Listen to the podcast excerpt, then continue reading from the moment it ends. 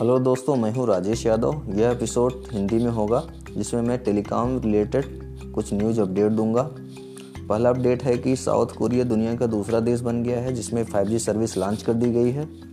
South Korea के तीन बड़े operators S K telecom Korea telecom और एल जी यू प्लस ने एक साथ एक दिसंबर को 5G सर्विस लॉन्च कर दी।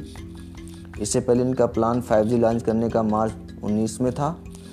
बट तीनों कंपनियों के बीच कड़ी टक्कर के चलते 5G लॉन्चिंग समय से पहले कर दी गई।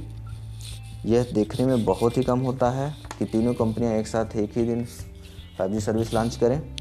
हालाँकि, अभी इनकी 5G सर्विस सिर्फ़ इंटरप्राइज कस्टमर के लिए है, जो कि देश के कुछ खास सिटीज़ में और वो भी कुछ खास हिस्सों में ही शुरू की गई है।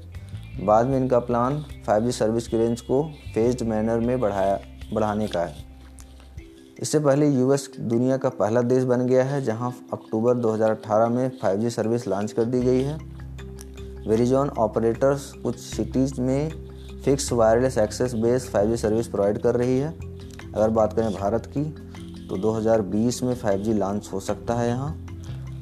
अभी 2019 में कुछ यूज़ केसेस कुछ ट्रायल्स और उसके बाद कुछ रेगुलेटरी नियम तय होने की संभावना है। दूसरा अपडेट भी 5G के बारे में ही है। जहाँ यूरोपियन यूनियन ने कुछ नियम तय किए हैं 5G सर्विस को प्रमोट करने के लिए, जिसमें उन्होंने तीन मुख्य बातों पर ज़ोर दिया है। पहला है स्पेक्ट्रम मैनेजमेंट पर। 5G स्पेक्ट्रम कैसे मैनेज किया जाएगा विद इन ट्वेंटी कंट्रीज़ वो इस पर उन्होंने एक अच्छा खासा रूल तैयार किया है। दूसरा है उनका फोकस कंज्यूमर राइट प्रोटेक्शन और डाटा सिक्योरिटी पर। कि कैसे 5G सर्विसेज़ में हम कंज्यूमर के राइट्स को प्रोटेक्ट करेंगे। तीसरा है कॉमन पब्लिक वार्निंग सिस्टम पर। इनका emphasis common public warning system पे है कि एक साथ कभी किसी इमरजेंसी हालात में किस तरह से पब्लिक को वार्न किया जाए। आशा करता हूँ कि ये, यह न्यूज़ अपडेट आपको पसंद आया होगा।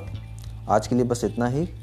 अगली बार फिर किसी अन्य टॉपिक पर मैं फिर हाजिर हूँगा। मुझे सुनने के लिए बहुत बहुत धन्यवाद। Thank you